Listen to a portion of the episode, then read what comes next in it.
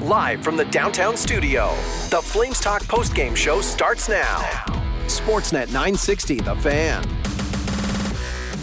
Let's get our post-game coverage underway on this Sunday night. It's Commonwealth Stadium in Edmonton, and the 2023 Tim Hortons Heritage Classic is now officially in the books. It's Pat Steinberg along with you on your Flames Talk post-game show, Apple, Spotify, Google, Amazon, or wherever you get your podcasts, and of course live right here on Sportsnet 960 The Fan. The phone lines are open and already filling up at 403-240-4444. Text line open at 960-960. We will uh, get to your phone calls and texts a little bit later on in our Flames Talk post game show. Uh, but right now, let's uh, head back outside and welcome in Derek Wills and Meghan Mikkelson, who are uh, standing by rinkside uh, as the Heritage Classic all wrapped up here at Commonwealth Stadium, friends. And, and Mick, just listening to you post game breaking this one down. I mean, you you fall down two nothing and three one in the first period, and, and honestly, we're pretty caved in in that first period. It was tough for the Flames to generate much of anything. They uh, clawed back within a goal a couple of times, but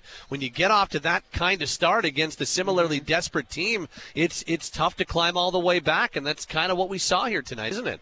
Yeah, and that's, I mean, it's been the talk so much, too, is about this team putting together a consistent 60 minutes. And you would think of all games to come out and really put your foot on the gas and have a strong start that tonight would be the night. So it is it is tough to try to claw your way back and fight back that many times. And they th- thought they did a nice job of it and, and stuck with it and showed a lot of resilience in terms of the way that they played in the second period. That it was strong. They were aggressive. They were physical. They gained momentum of the game and seemed to take control. And then you know, that fourth goal that the Edmonton Oilers scored, I said at the end of the game was sort of the straw that broke the camel's back, and you could just kind of see them deflate when offense is so hard to come by for this team right now. When you fight your way back and get within one twice, and then yep. you think about having to do it a third time, it's almost it's daunting to think of that. So, just just not quite enough.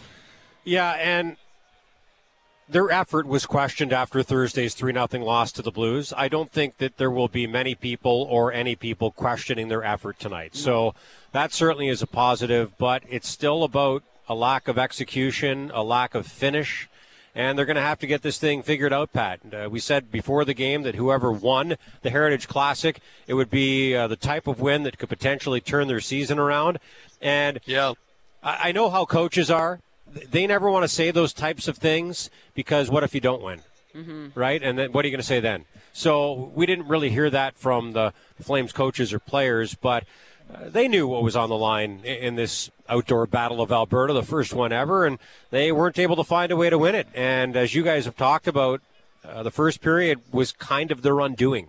They just weren't good enough in the first 20 minutes of this hockey game. I quite like them in the final 40, mm-hmm. but this is a team that's having a tough time scoring right now, and they can't continue to dig themselves into holes. And you don't normally have to play a full 60 minutes. It's uh, it's a great quote and whatnot. Uh, it's uh, but but you got to play it closer to a full 60 minutes than they have in most of their losses this season. So yep. uh, back to the drawing board, and we'll see if they can figure it out uh, with the Stars coming to town on Wednesday friends how do they how do they generate more offense? Like it, that that's that's what this is is going to i think boil down to on the phone lines and the text line is that once again like offense is such a difficult thing for them to create. At five on five tonight derek just four high danger scoring chances from the flames uh, as opposed to 19 from the slot from the oilers. That's over a Natural Stat Trick. And and it's just it's it's they score twice. Um, one was a redirect from Cod the other was a great individual rush by Weegar, finished off by Greer. But what is it going to take for this team to start generating more offense? You saw how Vincent Desharnais scored, right? Yeah, put it on net. I think they need to do more of that. I do. When you're struggling with traffic, and Mick, yeah, Mick, you brought this up. Yeah. I can't remember if it was while we were on the air or maybe in a break, but you talked about. Um, sometimes when you're fighting it offensively, you try to do too much. You try to be yeah. too cute instead of just kind of simplifying things. Pat, I know it's cliche. I think they've got to get pucks to the net and bodies to the net. And yeah, sometimes you need a fortuitous bounce like the one that Desharnais got. But if you're not doing those things, you're not going to get those bounces. So I think it's as simple as just funneling pucks to the net getting players to the net to create some traffic, create some chaos. They're not getting a lot of second and third chances right now. It's mm-hmm. kind of one and done. So they've got to figure out a way to, to get those secondary scoring opportunities. Otherwise, they're going to continue to have a hard time scoring because, quite frankly, they don't have a lot of high end finishers on this team. Yeah. yeah. Well, and I think it's it's funneling pucks to the net, obviously, but then if there's rebounds generated, then the forwards in front of the net have to pick up those pucks. Mm-hmm. Like if the defensemen are a player off the wall, if you're doing a good job of getting the puck to the net, then you need to make sure that there's guys there that have gone to those tough areas and that when the puck pops out that they're the ones that get it and not the other team because then they just clear it out of the zone instead yeah. of getting a second or third opportunity. But also you look at the players on this team, they're not, you know, in in comparison to a lot of the other high skilled forwards in the league. Like they don't have guys like that. So you're not going to generate a ton of offense with incredibly skilled plays in terms of you look at the way that Connor McDavid plays the game and the deception that he uses and um, you know the plays that they execute, like the Flames aren't going to execute plays like that. So you have to find right. other ways to generate offense. And you know, you can funnel as many pucks to the net as you want, but you have to make sure that you have players there that are picking up the garbage, uh, you know, that's going to pop out. And then also your power play needs to clip at a really high level. I know that they were um, successful tonight, but they could have been more successful. Like yeah, when I watch their power, cut it. Yeah, when I when I watch their power play and it's just it's so predictable. You know where they're moving the puck, you know the plays that they're going to make.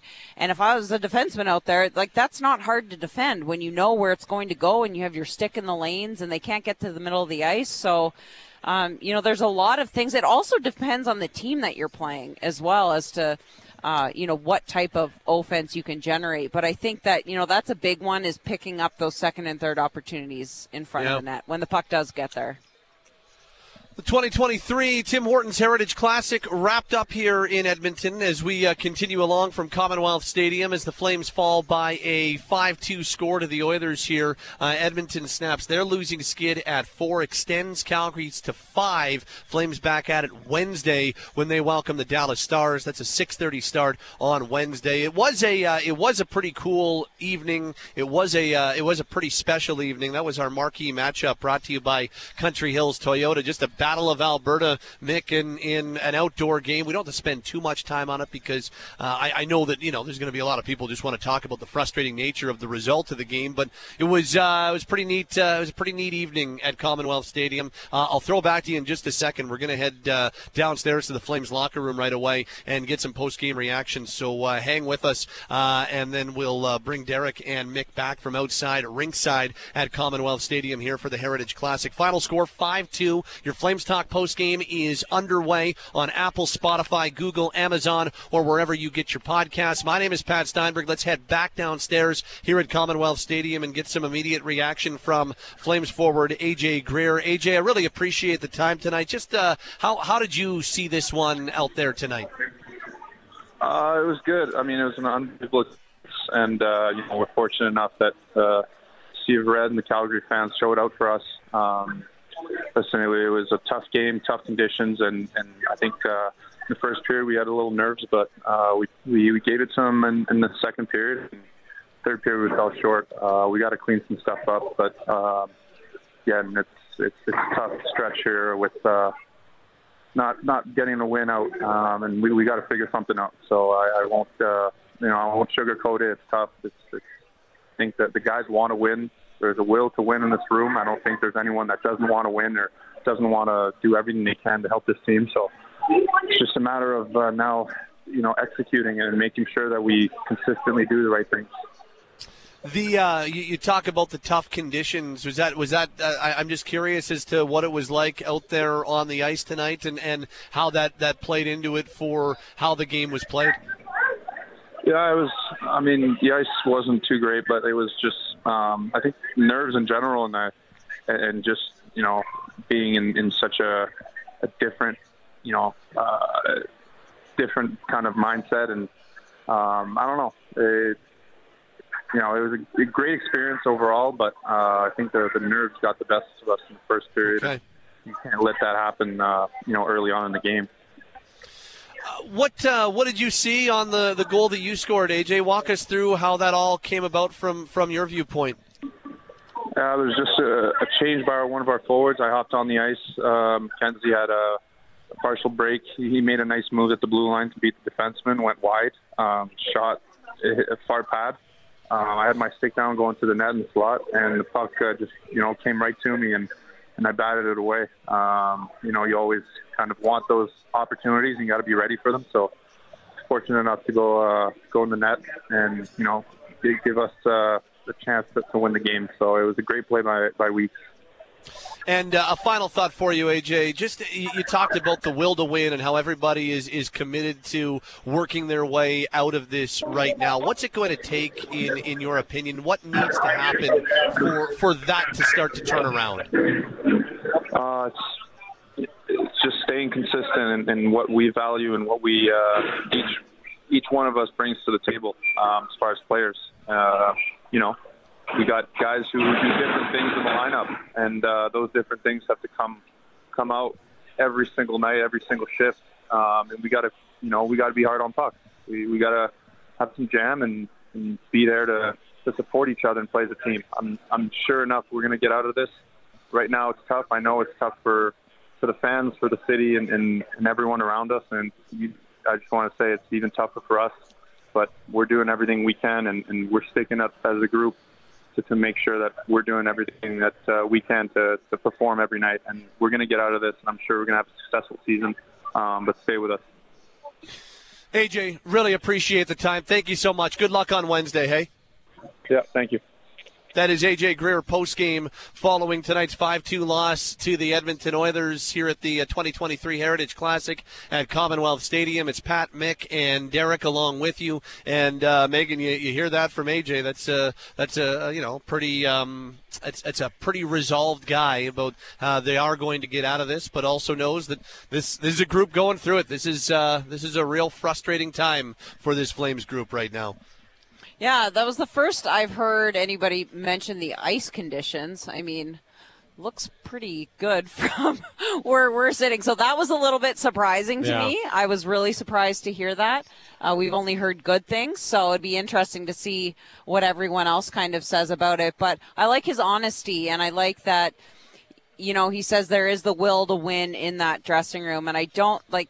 I don't. I don't doubt that at all. I mean, we've been around the team all preseason you know, from the very start, from the golf tournament, you think back to then, and, you know, this is a group that you want to win hockey games. Like, you don't, as a player, you never want to lose. These guys are all, they play at the highest level, they're competitive guys, and this is their job. Like, they live and breathe this every single day, and you know that.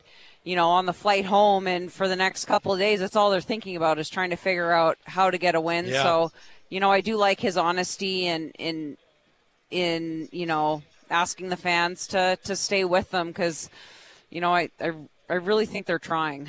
They, they certainly did tonight. Yeah. And right now they're just having a hard time scoring goals. And when you're having a hard time scoring goals, uh, you're going to have a hard time winning games. I will say this they still need more from most of their top Yes. players. Uh, the good news is they're going to get their best defenseman back for Wednesday. Rasmus Andersson has now served his four game suspension. They missed him. They missed him at even strength. They missed him on the power play for sure. I think it's one of the reasons why they had a hard time scoring a power play goal in the four games that, that he didn't play in. They scored one. Um, that that threat of him shooting the puck from the point is something teams have to defend against, and uh, he can make some plays too. So it'd be good to get him back, but they still need more from a number of their top players. The, the good news is, and fans might not see it this way right now, but um, I'll ask them to try to. The good news is, is that if the team collectively and individuals were playing to the best of their ability and the results still weren't there, then that would be real cause for concern. And yeah, there's still cause for concern because this team is now two six and one in their first nine games. It's a terrible start. Uh, and they're probably going to have to have multiple lengthy winning streaks to get back into the playoff race at this point.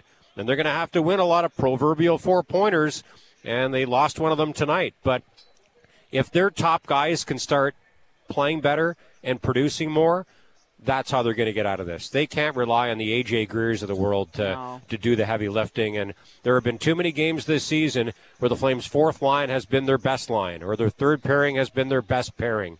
That can't Right. continue to happen. And I don't think I need to name names, Pat, but I'll, I'll leave that for the fans. Yep. Yeah. Let's select tonight's hardest working flame. Brought to you by Canyon Plumbing and Heating. Are you the hardest working plumber or HVAC tech? Canyon's hiring. Send resumes to jobs at canyonplumbing.com. All right, Mick, who we got for our hardest worker tonight? Yeah, I'm going to give it to Mackenzie Weegar. He had two assists tonight, was the third star, but just I thought really played a solid game at both ends of the ice. And I think he's gotten stronger as the season has gone on. And you can't say that for all of the players or a lot of the players, but he's been a guy that's really he's stepped up big time with Rasmus Andersson out Yeah. of the lineup, and he was he was really solid tonight. So there it is. That's uh, Mackenzie Weegar as your hardest working flame, brought to you by Canyon Plumbing and Heating. Want to get recognized and rewarded for your achievements? Learn from the best. Send your resume to jobs at canyonplumbing.com. And that point that uh, Derek made a little earlier is also an important one. Rasmus Andersson returns to the Flames lineup Wednesday against Dallas, and there's no doubt about it that they definitely have missed their number one defenseman uh, while he's been serving this four-game suspension. Final score: five-two. Friends, the uh, 2023 Heritage Classic is in the books. You guys get to get warm now um, as we uh, get you some uh, final thoughts from our broadcast duo of Meghan Mikkelson and Derek Wilson. Then y'all can go inside where the heat is. Uh, Mick, what do we got for our final thoughts after a fifth straight Flames loss? Well, that sigh may, maybe Wow. says so. Um, well, you know, Yep. I mean, not the start that they needed, not the start that they would have wanted, and did a nice job of turning it around in the second period and kind of brought the heat on and sort of tilted the ice in their favor. And then, you know, just getting down by goals too many times and having to fight and claw your way back, being a team that offense is, is hard to come by. It's it's not a situation that you can really put yourself in. I don't know how much more Jacob Markstrom can do. He's now getting points in addition to Score playing goals. Come on. really well in the net. So, uh, you know, he was he was great tonight as well. So, I think it's just you know it's not even back to the drawing board at this point. I think it's you know they've done the you know make adjustments and figure out what's going on and take a long hard look in the mirror. It's now's the time. Really have to turn things around. Yeah, you're probably going to have to string some wins together here. Yeah. You're you're definitely going to have to string some wins together here. You've lost five in a row. I'm not saying you need to win the next five, but uh, you're probably going to need uh, some four, five, six game winning streaks to get back into the playoff race. The good news is it's still early. The bad news is it's not really early anymore. We're, we're nine Yeah. games into an 82 game regular season, so uh, the Flames need some individuals to pick up their games, and if that happens, then uh, they have the ability to win some games. But you know, it was a great experience. Oh, yeah. Uh, a sellout crowd of 55,411 here at Commonwealth Stadium. First ever outdoor Battle of Alberta. Who knows when we get another one? Uh, I'd love to call another one. It was really unique to call the game from ice level. I had 23 years in uh, professional hockey. I had never done this until tonight, and I wouldn't want to do it every night because I couldn't see one end of the rink very well. I couldn't Yeah. see into the one corner at all. But a really unique perspective that really helps you appreciate just uh, how fast the game is and how much skill the best players in the world have. Because they do it without a lot of time or a lot of space and they're doing it against the other best players in the world. So really cool to, to broadcast this game. Thanks to matt who uh, froze his butt out here uh, operating the board for us tonight. Uh, thanks for all the hard work that you put in pat. It was great to be back on the road for a game especially a game like this and uh, it's just unfortunate that the Flames couldn't make it uh, a little bit closer at the end. I like their last 40 minutes. Didn't get a lot done, unfortunately, but Yeah. uh, their first 20 is something that uh, they're going to have to get figured out. Last but not least, just again, congratulations to uh, our broadcast partner, Meghan, on Yeah. uh, her retirement. Oh, uh, she announced her retirement not from hockey broadcasting. She's just get, just getting started, but from hockey playing. Yes. And she did it uh, not far from where she grew up in St. Albert. Uh, I know she's got a million memories of playing on ODRs and uh, playing inside too in this neck of the woods. So it was a really fitting place to do it, and uh, definitely one of the highlights of the weekend. Thank you. And this, for me, this is like a highlight of my life. Honestly, being able to, I guess, announce that here, uh, so close to home, and with you guys as we, or as I embark on this next chapter. And so, just an, an incredible experience and one that I'll never forget. Let's do it again. What, what'd you uh, What'd you say on your uh, on your Twitter post with uh, with grit and grace? I like Grit it. Grit and grace. Uh, I like it. Now you can uh, now uh, some grit and grace on our radio airwaves for once as well. Um, yeah, buddy. Thanks, man. I don't know if there'll be a Thanks, lot of grace. Some, there'll be some grit though. Good luck, Pat. Bye, friends. Pat. Uh, see you back at the hotel. Um, Meghan Mikkelson, Derek Wills signing off following a Flames 5 2 loss at the 2023 Heritage Classic to the Edmonton Oilers, making five straight losses for Calgary. They've now lost seven of their last eight, and this uh, really rough run continues for Calgary. They're back on home ice Wednesday to try to snap this skid against the Dallas Stars. Tonight's game has been brought to you by South Point Toyota. We'll hear from head coach Ryan Huska. We'll go inside the Flames locker room a couple of times as well uh, as we continue along. It's your Flames Talk post-game show on Apple, Spotify, Google, Amazon, or wherever you get your podcasts. My name is Pat Steinberg, and this is Calgary Flames Hockey on Sportsnet 960 The Fan. The Flames Talk post-game show continues from the downtown studio on Sportsnet 960 The Fan. Pat Steinberg along with you following a 5-2 Flames loss to the Oilers. Your Flames Talk post-game show from Commonwealth Stadium as the 2023 Heritage Classic has wrapped up here in Edmonton.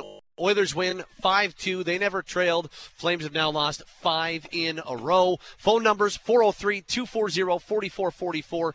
Text line 960 960. We'll get to your phone calls, your texts in just minutes. But right now, let's hear from head coach Ryan Huska post game following his team's fifth consecutive loss, and this time to the Edmonton Oilers.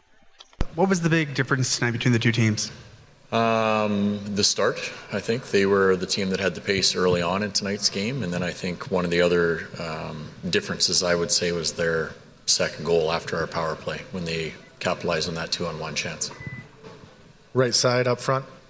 Ryan, maybe two kind of at, at once. What did you think the issue was at the start, and at what point did you feel like you guys got to your game tonight? I thought we were waiting for something to happen instead of going after it and attacking the game. So we were sitting back. I thought one team was skating and one wasn't in in the first period. I thought in the second and third period we got better and we had a lot more zone time from that point. And then once you get into the zone, you have to find a way to be a little bit more dynamic offensively uh, in order to, to generate some five on five chances. Third row in the middle. Hey Ryan, uh, it's right over here. Yeah. It's been some time since this team has been able to score more than two goals in a game. Just Yeah. curious from your vantage point, why it's been so frustrating for this team to produce offensively as it's been over the last little while. Why has it been frustrating? No, like how would you explain? Or sorry, I'm not wording the question right, but just how would you explain why this team has not been able to produce offensively? Well, it's the the one thing for me. It starts like the first period did. You know, if, we're not um, skating and we're not going to uh, try to work to make things happen, you're sitting back and hoping things are happening. Then you're going to spend some time in your zone, and then guys start to grip the sticks a little bit tight, and they force plays through the middle, and you end up turning a lot of pucks over. Once you get pucks in behind. Uh, a defense, whatever team it is in the league, uh, any sort of pressure, you're going to get your opportunities. And I think once it starts to go, it, it's going to come a little bit more freely. Like we've had some games where we've had some great chances where goaltenders have made saves on us. So we're in one of those those ruts right now, but it'll it'll change. Left side, second row. Sorry, in the back on the left. Uh, Ryan, you've had you've had Kadri, Huberdeau, and Coronato together and, and apart for a little bit this season. Just your assessment of that uh, line tonight for you. Um, I I thought they were quiet tonight. Is the way I could say it. Yeah, I thought they were quiet. And and th- that I think Huberdeau and Kadri, their ice time has been reduced a little bit in recent games. You want to maybe see a little bit more of those two, or Um, well, I don't know if it's more. I mean, you, you look for everybody can be a difference maker in their own way. Like some guys are hard to play against, some guys are, are like speedsters, some guys are tenacious around the net. So understanding what makes them really good hockey players and then looking to be a difference maker is is important. So that's something that we need from from those two guys for sure. They're key players for us and they're very good players and we need we need to see that consistently. Ryan, Jeremy, Jeremy Freeborn with uh, Calgary Hockey Magazine back here, so oh, yeah. you bet, no problem. Um, what was it like from, from you for, from a coaching perspective, co- coaching outdoors? Did, did, did, you have to make too many adjustments along along the way? Uh, there weren't there weren't a lot of adjustments in regards to the way the game is played. No, I mean we we had our practice last night where you get the guys used to. Um, the difference in depth uh, in regards to the stadium seating being so far away, the size of it, all that stuff. But during the game, there wasn't there wasn't a lot. I thought the ice was good tonight. The boards were lively at times, but um, players became aware of that fairly quickly. Right side, second row. Uh, you you just mentioned that things will change offensively and, and as a whole, and the, the season kind of goes in stages. What needs to change specifically? I think there needs to be consistency. Um, you know, we we've talked a lot in Calgary about our, our struggles early on this year of taking care of the puck. Like we seem to be every time there's a little bit of pressure, we want to throw it into the middle of the ice. Well, that's a recipe for a turnover. Um, so we have to get ourselves um, committed to, in situations like that, putting it behind and bringing speed to the puck. And whether you call that uh, boring hockey or whatever it is, it's it's effective. And we started to play that a little bit better in the second and third period, and it allowed us to get some more time. Right side. Ryan, this might be overlapping with the last question, but what makes you optimistic right now? Like with what you're seeing, obviously your group's in a tight, tough stretch, but what makes you optimistic? I'm always optimistic. Uh, one, our goaltender is playing some elite hockey right now. I think that's always a real important thing. Um, two, I know the type of people that we have in our room. Like, it's not anything that all of a sudden, hey, this is going to be great. You have to fight your way through these things. So you have to come to the rink every day expecting it to be really hard and actually embracing that a little bit right now, and I think that's where we have to go. And I think we have a lot of guys in our room that are willing and capable of doing that. We have time for two more. Left side. Ryan, how big a challenge has it been to find chemistry amongst your lines at five on five? That's a fair question, you know, and it, it has been right now. And you know, you look at some of the players that we're uh, missing. Unfortunately, Adam couldn't play tonight, and, and he's a guy that has some chemistry with certain players. Um, you know, young Pelche and Rooney, they're they're all different guys up front that we expect it to be in in the mix. Um, but we have to get ourselves something soon. You know, you, you can't rely on, on one line to go out there and, and um, as a coaching staff trust that they're going to get the job done. You need more. Um, and that just means people taking it on themselves a little bit. You know, they have roles, they have responsibilities, and they have to make sure they're at their very best. Last question, back right. Ryan, when your guys go home tonight and they're away from their colleagues and their work environment, what do you want them to think about this? What lesson do you want them to take from this particular game? Well, I, you know, I, you have to learn the lessons. Uh, I think that's the biggest thing. So I like the guys if um, when they get an opportunity to watch their shifts and they watch it um, the proper way, if they hold themselves accountable and if they really start to recognize that there is a certain way that's going to allow us to have success, we'll start playing that way and, and we will be successful. There you go. That's head coach Ryan Huska post game following tonight's 5 2 loss to the Edmonton Oilers at the 2023 Tim Hortons Heritage Classic. As we continue along on your Flames Talk post game show, it's Pat Steinberg along with you on this Sunday night from Commonwealth Stadium in Edmonton. It's time for tonight's Save of the Game, brought to you by Shane Holmes. You just heard it there from the coach. Uh, it's, it's, tough to uh, point too many fingers at what you're getting right now from Jacob Markstrom. I know he would probably say differently and said, no, I got to find find ways to win, and any goals that he allows, he's never happy about. But another really strong, uh, really strong game for Jacob Markstrom in his first ever outdoor game, and his save of the game comes in period number one. And both teams will back off the changes. Hanifin takes over and slides it left wing side to Backlund. He gets bumped off the puck by Foegele. Here's Draisaitl ahead. McDavid busting in, shoots. Markstrom the save, and he keeps it out. I'm not sure how, but he did. That ends up being one of the 28 stops made by Jacob Markstrom tonight. That's his save of the game, brought to you by Shane Holmes. For every save a Flames goaltender makes, Shane Holmes makes a donation to Kidsport Calgary. Visit shaneholmes.com, the better way to build. Uh, okay, let's get to the text line for the first time tonight at 960 960, uh, following this 5 2 loss to the Oilers in the Heritage Classic.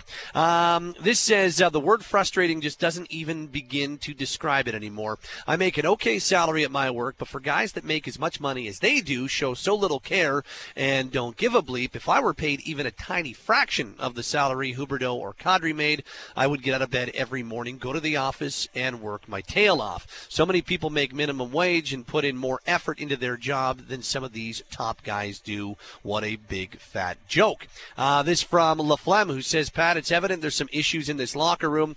Um, I suspect some guys don't care and definitely don't respect the jersey. Kadri sounds like one. Huberdeau seems like another. Zadorov was absolutely right. Time to put up or shut up.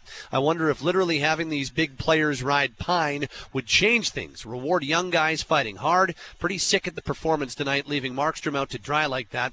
Kind of reminds me of the mid 2000 Flames leaving Kipper out to dry. Pretty lackluster in many areas here, Pat. Unsure what the exact answer is. Definitely is reminiscent of the movie Goon. Um, this says Jason in Calgary says, I hope we don't start giving the team credit for just showing up. At least they showed up. Yes, however, they need to win hockey games. That is what they are there to do.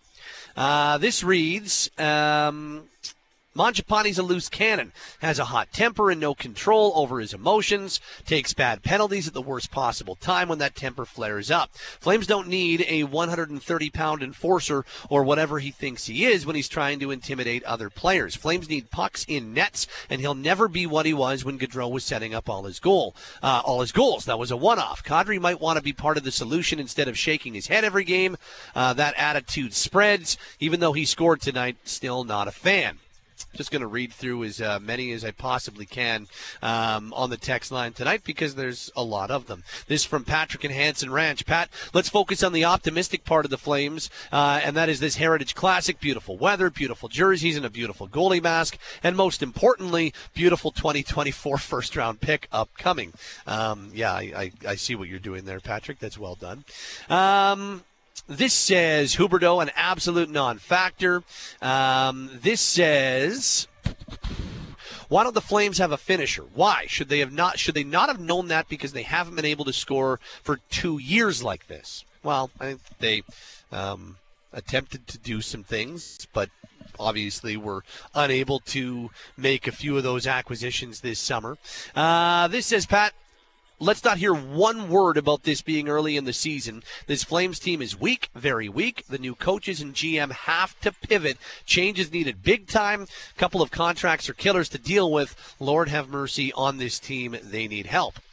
I think you have a pretty good idea where this text line is is uh, going and the type of text that we're going to continue to read. Ash writes a uh, couple of thoughts. One, I hate to say it, but I think it's time for a hockey trade with the Sabres losing both Comrie and Levi. A trade package such as, such as getting someone for Vladar. I know Olofsson's a second line player, but at this point, new blood might be the perfect tonic for this team.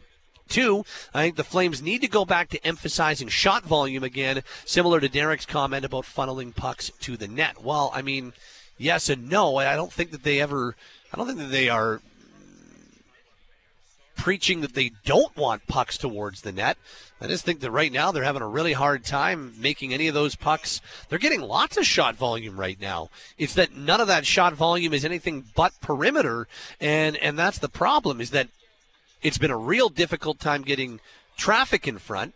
And then it's also been difficult when it's been an opportunity to move the puck to a more dangerous area. They haven't been able to do that either. So, I mean, you take a look at the high dangers at five on five in this game tonight. It was lopsided, and and not not even just a little lopsided. It was 19 to four for the Oilers at five on five from the slot tonight shot attempts were 47 38, and they were way more lopsided in Edmonton's favor after 40 minutes of play. And the third period, they had a two goal lead for a good chunk of it. Like these, these are. These are rather troublesome things that we saw in this game tonight. So, yeah, it's it's not just a shot volume thing for me because I think they're doing that. It's that that shot volume is so rarely dangerous right now. Uh, this from Tim and Moose Jaw. Markstrom's been awesome. Big Z calls out his teammates. They get a new coaching staff, but this team still continues to struggle. And looking up and down the lineup, I don't see anyone putting this team on their back and turning the ship around. So, in your opinion, what needs to change? Is it a trade? Is it a benching of a major name player, or what's the solution? Well, Tim, that's a that's a very, very loaded question that I don't know if it has a simple answer. I, I think what what needs I don't know what needs to change if I'm going to answer that as much as what needs to happen is this team needs to take a really, really hard look at what exactly they are. It's nine games into the season, and it looks very reminiscent of, oh, I don't know, 82 games that we saw last year. Definitely about 50 games that we saw last year.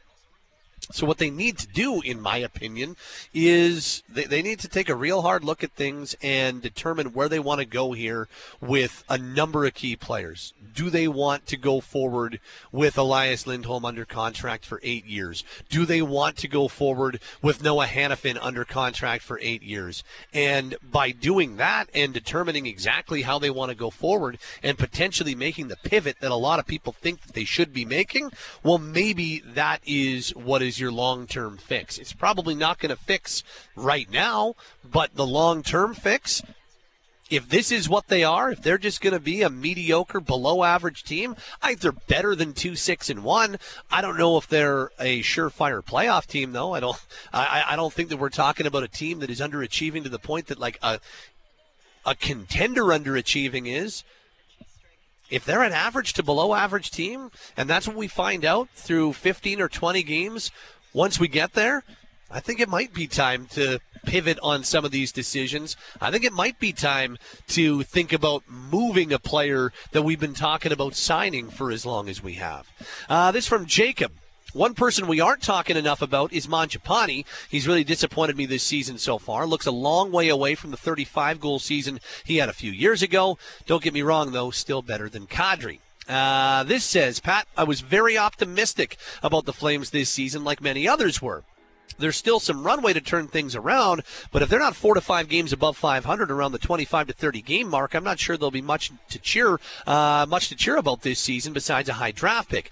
Daryl was a problem, and I agree. I agree that he needed to be let go, but it's evident now the issues go beyond coaching. The caller last game that says Huska's the sacrificial lamb, I believe it was Robert put it best. I'm not sure what the appropriate action is, but this new core has been together for over 90 games, and there's enough sample size that things are simply not working. Do you play out the season until the trade deadline and get as many assets back as you can? Do you extend the younger players like Hanifin and Zadorov? I know one player I'm not extending is Lindholm or Tanev. Regardless, I think they've we've all been led to believe and are now searching for answers and faith in a team that is simply a bad one. That comes from Alex. That's just a little bit on the text line at 96960 as the Flames fall 5 2 to the Edmonton Oilers here at the Heritage Classic in Edmonton. It's Steinberg along with you from Commonwealth Stadium in Edmonton. And let's hit the phone lines for the first time at 403 240 4444 following a really tough 5 2 loss to the Oilers. Calgary's now lost five in a row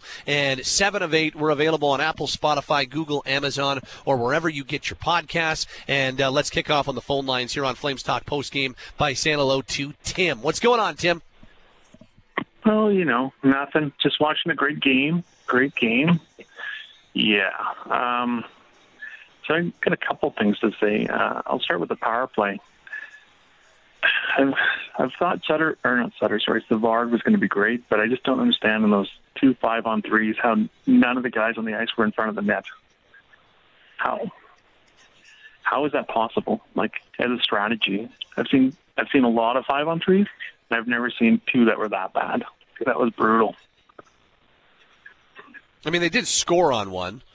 No, but those ones in the first period where they're both dead, two of them, and no yeah, one stands in front on, of the net. They, are all standing they, beside the net. All I'm saying is that they scored on one. I, I've just never seen a, a more ineffective five on three. Like, how do you not how do you get in a position where you're a five on three and you don't load up shots? Like you can't. Like everyone's standing beside the net waiting for the puck to go in. Or the, fir- the first one, the first one was not great. Wow. The second one I wow. thought was uh, a little more dangerous, and they scored on the second five on three. So yeah, they, they, was, they did. That's just I, I can't. I can't. Like they did. That that's a fact. I'm, I'm just uh, I'm just in awe of it. I've uh, like I've seen lots of five on threes, and that's some of the worst ones I've seen where it's like you don't even look like you have an extra extra two men. Anyways, um, I'll get to the short of it. Um, I think after watching that game, the thing that came over me in that game was that game. You have your family, your kids, everyone's there with you. You have everyone around you. It's a big event. You don't want to be embarrassed, and you don't show up for the first period. And anyone who says they did is is lying. No, they did. That was They did not. statistically they were brutal in every way. So tell me, tell me in that situation, if you think that those players, like this whole thing about they're going to get it on the go and they're going to get it whatever, they're going to move forward and get past this. If you can't show up with that much driving you, because that's that's the fear, right? With hockey players, they want to succeed, but it's also the fear of embarrassment, like anyone else. You you have all that on the line and you don't show up. Like they and even if it's even if it's talent, even if we go down that road and say, well, the talent is low enough that they can't do it. I've seen plenty of teams that have no talent, and you can watch them work, right? You can see them checking, you can see them dropping in front of shots, you can see them doing everything they can do, and they lose, and that's fine because you know they worked their butt off. The talent wasn't good enough; they got outclassed.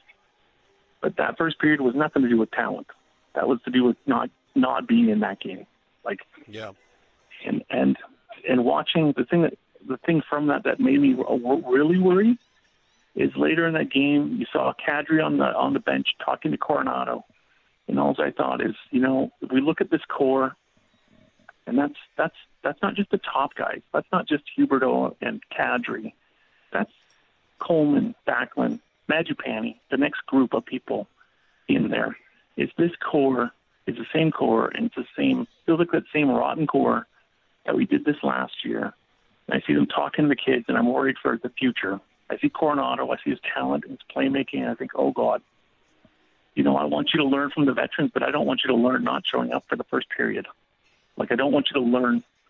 Like I think of him as okay, maybe this guy. I'm I'm hopeful. I'm a, I'm a fan. I I look at him. And I think, oh, maybe he's going to be something. He's get real lucky. He's a star. You see that see his like playmaking and scoring, and his vision. You're like, oh, I can see it.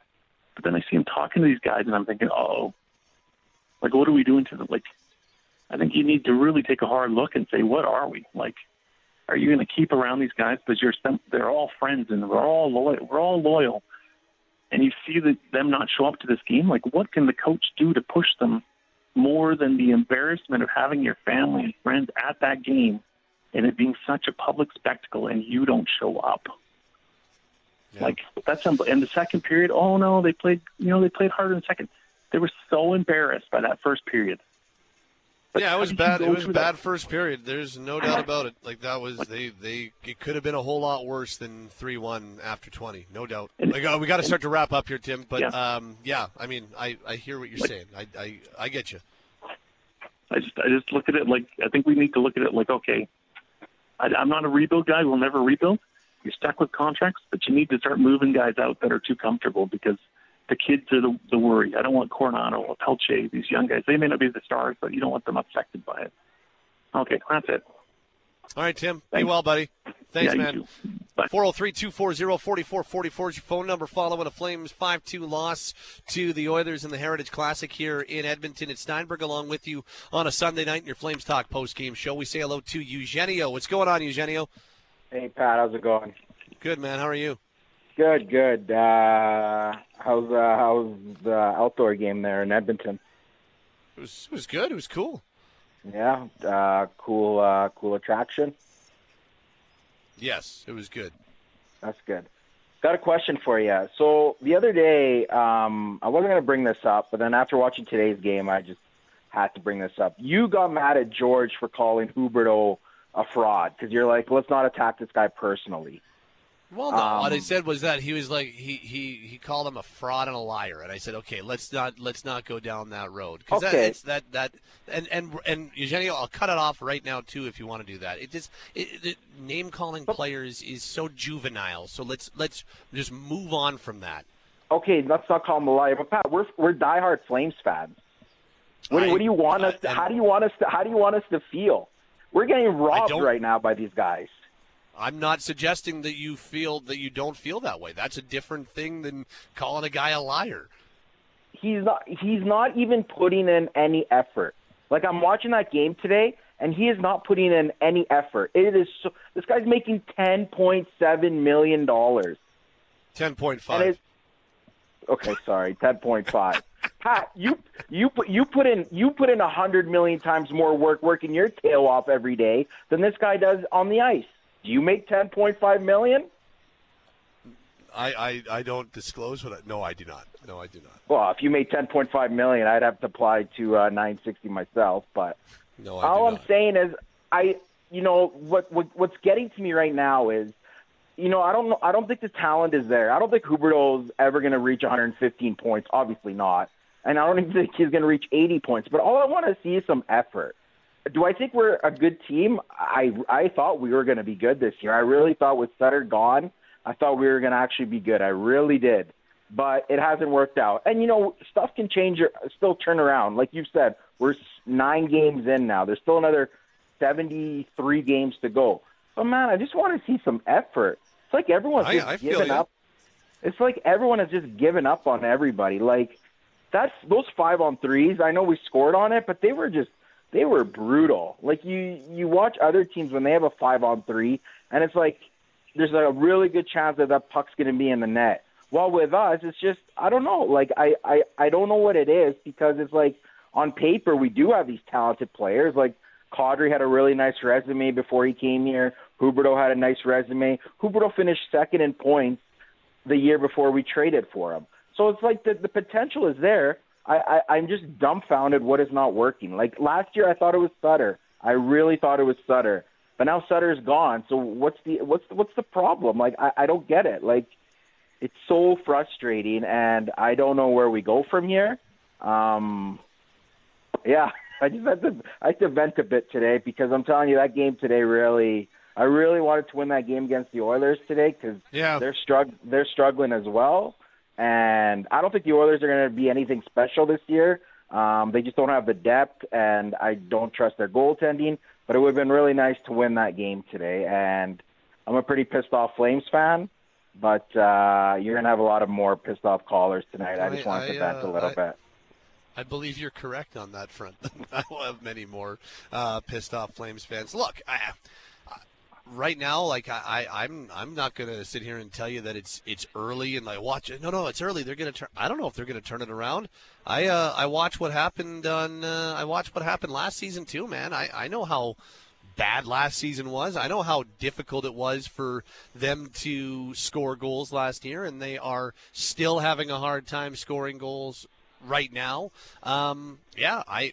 I think that they really need to do some significant internal soul searching here in terms of which direction they want to go with some really important players, and and do they do they have the stomach to commit to Elias Lindholm and Noah Hanifin for eight more years? And that's not a knock on the players, but it's a knock on the direction. Do they want to commit themselves to this group that, you know, it's now 91 games or whatever it is with with this new core?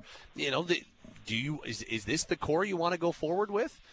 and and so far through nine games this year and and what we've seen last year or what we saw last year it's it's kind of hard to make a credible argument that the answer is yes to that even even Lindholm has not looked good. He looked good the first couple games, but the last four or five games, he's he has struggled as well. Like he's really, I don't know, he's really fighting it as well. I don't know if it's a confidence issue around the whole team and like no one has the confidence right now, but like he's really fighting it as well. So it's yeah, I'm I'm with you. I don't know, like I've told you a few times, I think we should re-sign Lindholm because there's nothing we can do to get better. I mean, there's no one we could get better than him. But now I'm starting to think like I don't know. Like, did he have that huge year because of Johnny and Chucky? Like, obviously they played a huge part of it, but for sure, there's a lot, a lot, a lot of questions. Like, I'm the only. There's a couple positives though. I'm not completely negative. I think Markstrom's been sensational. Mark, if it wasn't for Markstrom today, we would have been down seven-one after 40. And I've really liked Mackenzie Weegar this year. I think he's been really good. I thought he actually played his best game tonight, and it's good to see because I thought he was a really big asset in that Tkachuk trade. So those are a couple positives.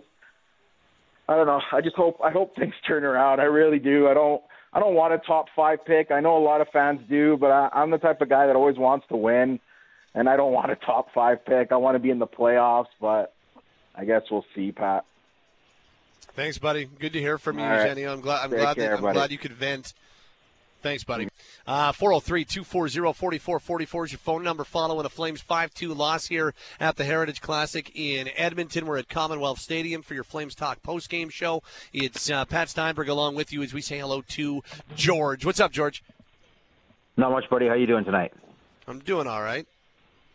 Oh, good. I'm glad you got to experience that from a aesthetic point of view. It did seem like it was cool, and it, and it seemed like it wasn't that cold out either compared to, you know, other games. So that's that's cool. that You got to experience that. Yeah, it was neat. Yeah. Um, listen, man. I, I don't think I've ever seen a Flames team look this disconnected on the ice, and I don't know, maybe forever. It, it baffles me and amazes me at the same time. That first period, it looked like an AHL team versus an ECHL ECHL team. Like it was, it was brutal, and honestly, like it, it like the lack of chemistry is frightening, very frightening. Like it's just, it just seems like no matter what line combinations Huska puts together, other than the Backlund line, like nothing even is coming close to working. And, and it's funny because at the post game show, you asked, um, you know, how do they generate more offense? And honestly, the only way to do it is to get better offensive players and more skill. Now, in saying that, obviously you can't just snap your fingers and get it, but that that looks like the quote unquote solution right now. It's just it's it's mind boggling what's going on with this team right now. Yeah, I mean, George, maybe there's not a great team. Like maybe. No, maybe they're, they're not. Maybe they're not that- a great team. Well, but then how is Unless it baffling? That's what I'm saying. Like, then uh, uh, you're just saying it's mind-boggling and baffling. I'm saying, well, maybe it's not mind-boggling or baffling. That's all. Yeah, to your point, you're right. You're right. You're right. And, then this has come from someone who had low expectations for the team, so maybe I shouldn't be using those terms coming from my mouth. But yeah, um, to me, it's obvious what the real problem is, and it's, it's the players. And I don't know if it's they don't want to play for each other. I don't know if there's guys that still that dislike each other in there. I don't know what's going on, but it's clear what the issue was last year, and it's carried over to this year. I mean, the proof is there so far. And I do. I really feel bad for Ryan Huska because I don't think we're going to get a real feel for if the guy's actually a viable NHL head coach with this team because of the circumstances. And Robert, honestly, he put it perfectly. I think the guy's like a sacrificial lamb in this case. It's like he's trying to do what he can um, through nine games, and he's trying to say the right things. But uh, behind closed doors, I wonder if this guy just sits sits in a stall and just shakes his head like, "What do I have to do here?" And I do. I feel bad for him. You know, uh, I know it's not going to happen, but at this point, man, and, and look, I know it's not going to happen, but I'm just telling you what I would like to see. Um, I would love to see some young players called up, plugged into the lineup, and I honestly, I'd like to see some of these so-called veterans scratched. I know a lot of people think that's ludicrous, but it was done in New Jersey, it was done in Columbus. Um, there, you they know, don't really have the ability to do. They they don't really have that ability to do that right now, just because of their injury and cap situation. And and and, and I know Yeah, that that's and- like, it, they, they just don't really have that ability to do to to sit like they only have uh, with Ruzicka hurt. They only have twelve forwards right now. Yeah, and and it's the truth because of the the cap compliance. Yeah, it's the truth. Like I said, it's I, I wish it could happen, but because of the circumstances they're in, they can't, and that makes it even more frustrating. Because now it's like you don't even get the benefit of trying to find some sort of enjoyment to how it looks like this season's going to go. Like, you know, I know a lot of Flames fans, including myself, that wanted, and I've been wanting a rebuild for a long time. I mean, I've been saying this especially since 2019, and I know it won't happen, and I know ownership probably won't let it happen. But I, like I said, as a, I don't know what to do at this point. You just there's things that we want, and I know there's things that we're not going to get, and we could talk about all we want, but it's going to be interesting. I, let me ask you this before I let you go: if it's mm-hmm. if it's the way it appears it's going to be at the trade deadline, and they're clearly out of this race, like, do you think Conroy will actually have the go ahead from ownership to make those moves and, and jettison guys like Lindholm, like Hanifin, like Tanev, like Yeah, Zadorov, oh, yeah. assuming they're not signed the Yep. contract? Oh yeah, You really I, think I do. so? Yep. I mean, they've done it before. But what do you think? That is, you think it's gonna is there going to be demanded to make quote unquote hockey trades to bring other caliber players back, or what? Like because there's a lot of people say that you can't rebuild with these contracts we have, and I, I more or less agree with that. But you might you might have to bite the bullet and do it anyway, and just face the fact that you got 17 million and a half every year for the next six years, and there's nothing you can do about it because those contracts are buyout proof, especially a Huberdeau's. Yeah, I mean, those those aren't going anywhere anytime soon. At least, at least not the rest of this season. But I still think, yes, absolutely, they'd have to go ahead to be able to trade Lindholm for picks and prospects and trade. Uh, same thing with with Hanifin if that's the road they wanted to go down. I absolutely, um, I absolutely think that they would have to go ahead. And I've been told they would. Um, so I don't know whether or not the uh, that's what they're going to do, but and I, I think it's a little early to be making any decisions, period, on that, whether it be signing or making a trade. But I, I think they would have the ownership go ahead to make those types of deals. We'll see. It'll be interesting. Good talking to you, my man. I hope you have a great night. Okay, thanks, Georgie. Appreciate it as always, buddy. 403 240 4444 is your phone number. Text line 960 960. Flames fall 5 2 to the Edmonton Oilers here at the 2023 Heritage Classic in Edmonton. Flames talk post game from Commonwealth Stadium here in uh, here in Edmonton. Uh, let's say hello to Anand. What's going on, Anand? Good evening, Patty. How are you? I'm good, man. Yeah, also doing okay. Yeah, definitely a tough game, but I think uh, Kadri and Greer played really well along with Markstrom. I was surprised when he got the second assist on that goal by AJ Greer. So well done, Markstrom and uh, what do you call uh, Kadri and. Uh, yeah, those two goals who uh, we can probably look forward to getting their confidence. And maybe one or two questions for you. Uh, first would be uh, do you think the Flames should look forward to doing maybe like a rebuild or a team change swap at all, or maybe calling someone from the AHL Wranglers at all? Uh, what are your thoughts? Do we need some of the youth uh, injection in the lineup as our coaches were uh, mentioning earlier before the season? Well, I mean, yeah, I think it, I, I actually think it would it would be something interesting to try. They're kind of limited right now just based on their injury situation and their yeah. cap situation. But it, I, I think that if they a once once Rasmus Andersson's back, you can um, you can make a move on defense, and then you can uh, perhaps open up a little bit of cap room. And once you open up a little bit of cap room, um, then you can uh, oh not, not, cap room, sorry, roster cap. Like you can open up a roster spot. Um, yeah because right now they're they're maxed out at 23. So if you are are able to, I I think recalling a Klapka or recalling a Zary or something like that, I don't think it's going to completely turn the fortunes of the team. They're not those types of prospects. We're not talking about them being that high end players, but I think at the very least it could infuse a little bit of something different into this group and and see what you got with a young player. And from from a fan standpoint, I think it would at the very least give a fan something to look forward to because right now you're hearing it more and more like uh, there's just not a lot of people that are gearing up and, and excited to watch games right now with the way they're playing. Yeah, true. Yeah, two of my uh, Flames, uh, what I call classmates, were up there in Edmonton. I felt sorry for them uh, traveling and uh, traveling so long and seeing the loss. Uh, maybe one last question: What do you think uh, it might take from Huberdeau maybe to step up? Like we haven't seen much of him with I don't know, dude. I do not. I do not know at this point. I do not know what that's going to take. I, I, I, and I would tell you if, if, but I, I do not know. All right, sounds good. All right, but have a good night. Uh, drive safe home back to Calgary, and we'll talk to you on Wednesday. Thank you, buddy. Uh, be well, Anna. Thank you, man. Yes. Uh, let's do this. Let's uh, head back inside the Flames locker room. Uh, the phone lines remain open at 403 240 4444. The text line remains open at 960 960. More of your phone calls, more of your texts as we continue along on your Flames Talk post game. Let's hear from the captain. 5 2 final score. Flames lose to the Edmonton Oilers at the 2023 Heritage Classic. Here's uh, Mikael Backlund post game inside the Flames locker room. Michael, just uh, if you can, give us an assessment of what you uh, seen and felt out there here tonight. I thought they were the better team the first. We were a little hesitant. Um, they yeah, got that lead, and I thought in the second we played better with a better team. I thought you know, we worked, uh, worked our way back in the game, uh, 3-2 going third, and they got that fourth one, and uh, you know we pushed. Um, yeah, it wasn't good enough.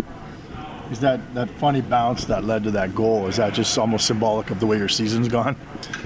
I don't know. Um, I mean, today we played better than we had in some other games, but yeah, in the end here we, you know, we got to dig deep here now and um, you know roll up our sleeves, um, and then really, really come out next game and find a way to win. This wasn't a work ethic issue, right? Like the last game. This was a much improved effort, work-wise. Yeah, at times though we were a little sloppy at the lines, and you know we know they're a really good rush team, and the you know the players they have. You gotta be careful with the puck, and especially when the ice. You know, ice was good, but it's a little chippy out there with the cold, and uh, um, so at times we weren't as careful um, as we should have been, and uh, uh, that's when they got their looks. And um, but yeah, effort-wise, you know, everyone chipped in and gave it all. Everyone was excited to play tonight, and um, yeah, it's tough that we came short. Michael, you, you said yesterday one team's going to wake up feeling a lot better Monday morning. Obviously, it's not you guys. How, how do you sort of weather this early funk you're in?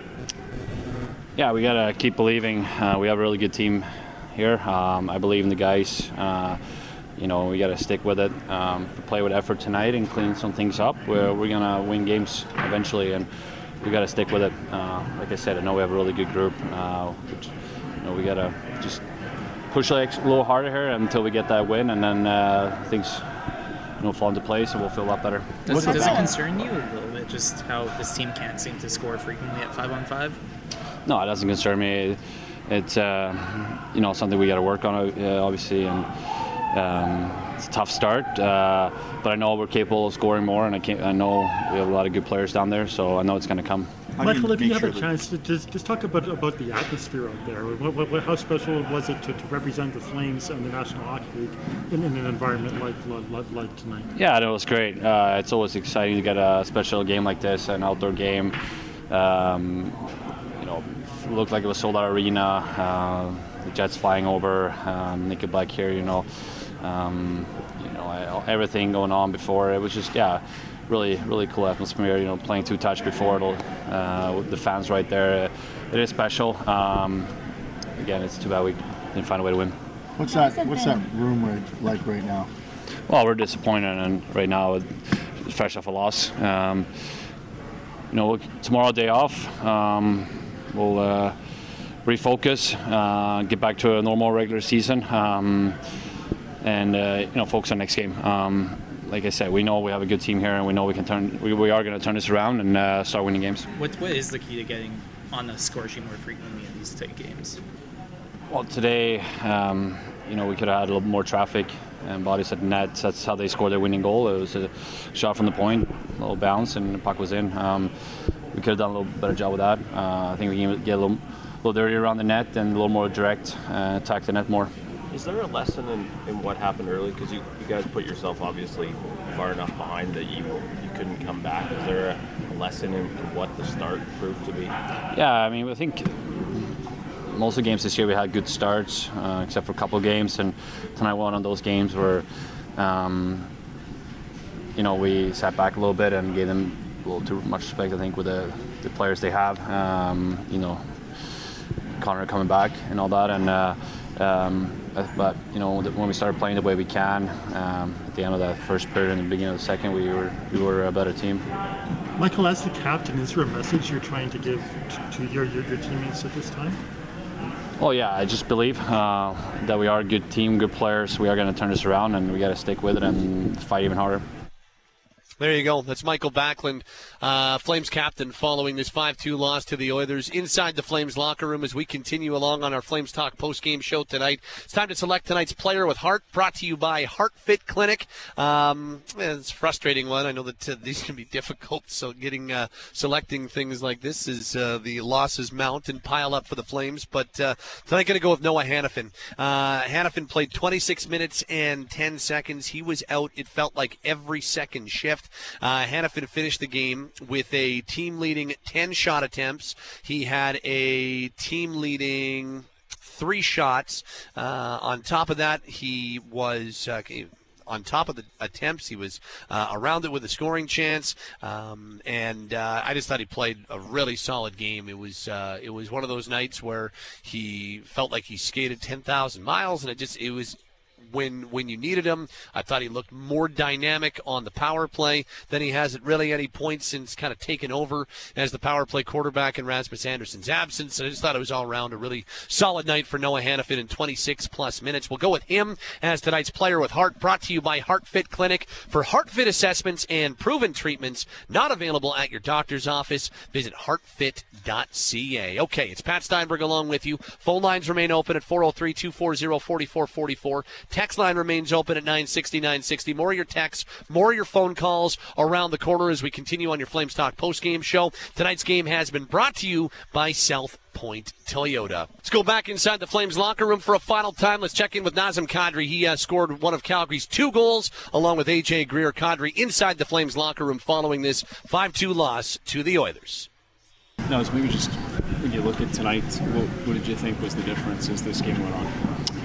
Um, well, to start, I think they, uh, you know, kind of out- outplayed us in the first 10 minutes and, you know, scored a couple of goals there, and uh, you know we were chasing. So, um, just that start. Those two five on threes, is that, is that almost the game itself where you squandered those and Mm-hmm. put you behind the eight ball? Yeah, a little bit. I mean, uh, I don't know if we scored towards the end of one or was that five on four. Or I'm not quite sure what the time One was looking like.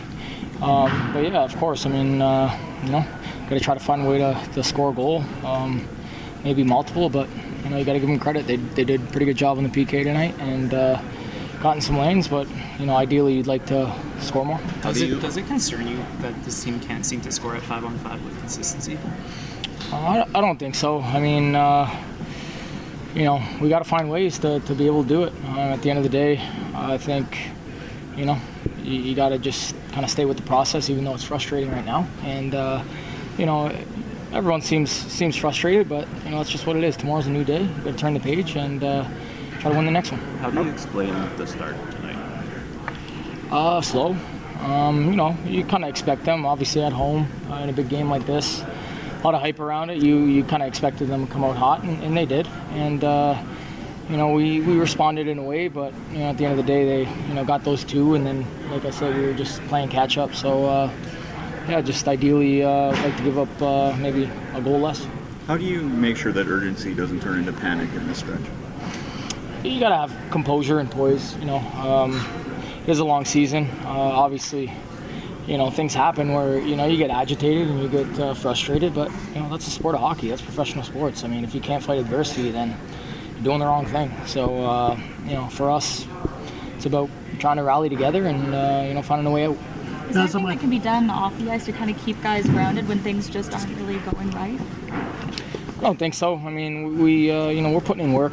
It's this is not a, a work ethic thing. It's uh, more so just you know a, a bounce here or there, and you know the the game would change. You know the game would be. Uh, you know, it's it's a game of momentum, and sometimes when uh, things aren't going your way, you feel like you're behind the eight ball all the time. And I think that's where we're at right now. But um, you know, we're, we're, we're certainly not going to quit.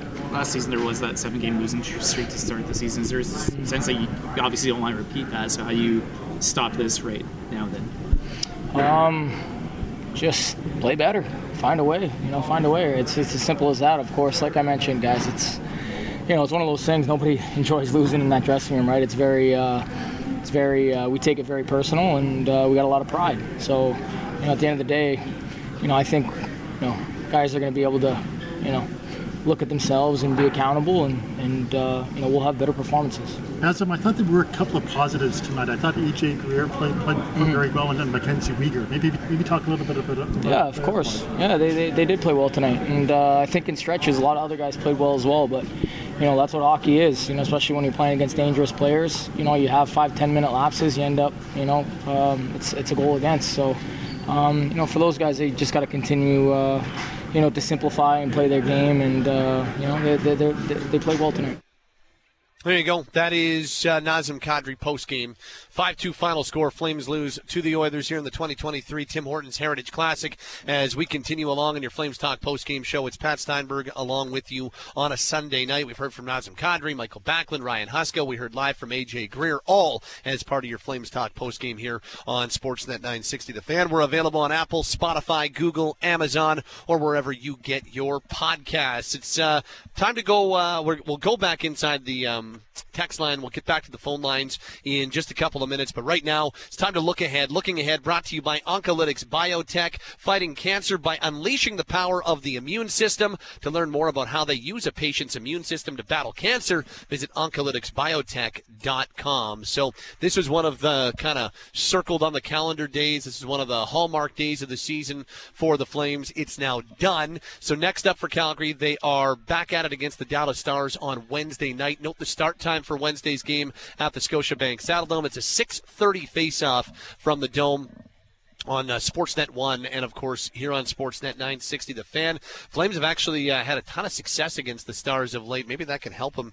get out of this mire they're in right now. 5 0 2 in their last seven games against the Stars, dating back to December of 2019. They're 2 0 1, uh, or were 2 0 1 against the Stars last season. So that's next up for the Flames. Wednesday against the Stars, then this coming Saturday on the road against Seattle. The next two games the week ahead for the Calgary Flames. Fairly light one. Just the two games coming up this week for Calgary. That's our look ahead. And looking ahead is brought to you by Oncolytics Biotech, fighting cancer by unleashing the power of the immune system. To learn more about how they use a patient's immune system to battle cancer, visit oncolyticsbiotech.com. Okay, back to the text line we go at 960 960. There is a ton here, so um, I will uh, get to as many as I possibly can on the text line at 960 960. Um, this says uh, from Josh in Ontario. So many people want the Flames to get higher picks to pivot and to prioritize the future. I agree, but that means we need to expect more losses. We can't want them to bottom out and also be salty when they do. I agree. I think the only difference is is that this is not a team trying to bottom out right now. This is a team that that was built with the express goal of being competitive and has not been overly competitive through their first 9 games and missed the playoffs last year with almost an identical group. So I think that would be the only difference in this conversation. This from Steven Red Deer. Pat, at this point, I think I'm going to stop watching the Flames play for a while. It's just too hard. That first period tonight was brutal. As fans, we'll have to give it some time, but what the team looks like at the 20 game mark, but I'm not optimistic. I think it might be another grueling winter for fans. I hope I'm wrong. That's from Steven Red Deer. Uh, this says, I know the Mikael Backlund, um, Blake Coleman, Andrew Mangiapane line has been the only consistent line this year, and I hate to break it up, but at this point, they might as well try giving Huberdeau the Backlund bump. Mangiapane needs a change to get him going, and he always seems to play well with Dubé. I'd go Huberdeau, Backlund, Coleman, Dubé, Lindholm, Mangiapane, uh, Ruzicka, or Hunt with Kadri and Coronato, and leave that fourth line intact. They have not been a problem. Part of me is like, yeah, Tuesday at practice, juggle them up again. But part of me is like, at some point, you have to stop throwing the lines together and putting them in the blender and just throwing a bunch of darts at a wall.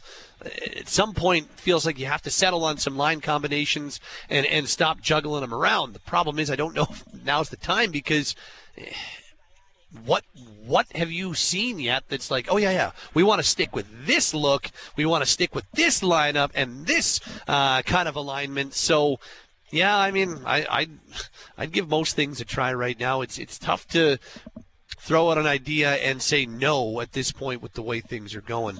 Um, Michael writes, uh, people need to stop piling on Huberdeau and Kadri. Every single person would have said yes to those contracts if they were offered. Uh, Treliving signed those two players to those contracts. Maybe the Flames could trade Huberdeau at some point, um, and perhaps they could trade him to Toronto and give Tree his big contract player back. Uh, I think Tree would probably not make that deal at this point in time. Um, this says Uh, have we talked enough about the loss of Tyler Toffoli? He was by far their best forward last year, and subtracting him off this roster has been difficult. I'm not sure what we were to expect other than what we're getting up to this point. It's painfully obvious there's no shooting threat on this team. Do you think it was a mistake not signing Toffoli given the direction the organization was wanting to go and that they want to be a winner now? If you want to win now, then why are you not signing your best offensive player? Just doesn't seem like anything the organization does makes any sense. I I was I, I understand why they didn't sign Toffoli to his the the deal that he was asking for. He was asking for a six seven year deal from the Flames, and that just wouldn't have made sense for Calgary to sign him to. He's over thirty. Um, he is he was their leading scorer last year. He had a great year, but we're talking about a guy that is not a high end NHL skater. That is one of his weaknesses as as an NHLer, uh, and and was looking for the type of money and term that just wouldn't have made sense from a Flame standpoint. So yes, do I think they miss Toffoli? Absolutely. Do I think they should have signed him to that contract? No, I, I, really don't. I think they made the right move in pivoting there, and maybe they need to make some other pivot moves here as as they move down the road with some of these other potential unrestricted free agents they've got to figure out. This says, Pat, uh, congrats to Edmonton for pulling off a phenomenal Heritage Classic. Hats off to all the Flames jerseys in the stadium. Unfortunately, the on ice product continues to struggle. We were never really close to winning that game. They made Edmonton look good. I doubt they'll win their next game. I'm afraid the Flames are overwhelmed with all the negativity and losing five straight. They chased it all last season, and this season feels identical, always chasing. The fans have grown tired of this brand of hockey. They will not sign Lindholm, and why would he want to sign here? Back Backlund finally said something tonight, but that's just lip service. He didn't lead on the ice. Kane had his way with his with his team tonight. They have no push or will to take the game back. Um, sorry, just the text jumped on me. Um, I'm afraid their coaching already has no answers. This is going to be one long season. Uh, thanks for listening. This from Dylan in Revelstoke. He may have scored, but Nazem Kadri still does not pass the eye test whatsoever. Kadri's been by far the worst forward on the team for about 60 games. Good news though, looking at his buyout calculator calculator on Cap Friendly, it's actually not nearly as bad as you'd think, especially if you deal with this for one more year after this one. Uh, may this be a lesson for Conroy to not sign any more past their prime players coming off of outlier career years. That comes from Dylan in Revelstoke. Uh, this reads, Pat, I watched the game tonight with a couple of Oiler fans. They can't believe what the Flames are paying Kadri and Huberdeau and how they're stuck with them, which obviously they're gleeful about. They compared it to the Neal deal all over again times two. These guys are second, third liners at best and the top two paid players on the team. What can they do? What can we do with this future? I, I understand it's uh, it's a rather seemingly or, or has the potential to be a rather untenable situation here going forward um, because yeah continues like this those contracts are going to look more and more like uh, absolute albatrosses um, this says, Pat, the problem with the Flames is simple. Apart from Tkachuk, they haven't had a player that could put the team on his back and will them to victory since Jarome. This team is currently filled with complementary players, but they have no game breakers that every contender has. The Flames' top six would be an elite middle six on a true contender. This from Parsons. Judging by Huska's comments tonight after the game, I feel like having all of this optimism without an actual plan for generating offense is a bit concerning. Hoping things will happen is a bad recipe for success. This is a team that looks like it hasn't played together before as it constantly gives pucks back in the neutral zone and seems like it has no offensive system at all. It's like a team of dump and chase grinders playing hot potato with the puck, hoping someone can do something with it, and they can't even do that good.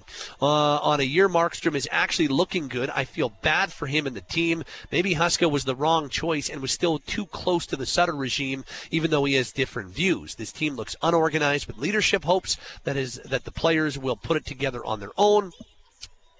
That's not a solid game ta- game plan. Now I hear Tanev was lowballed on his offer too. That dressing room has the wrong pieces in it, and there's no true leadership. Going to be a long year.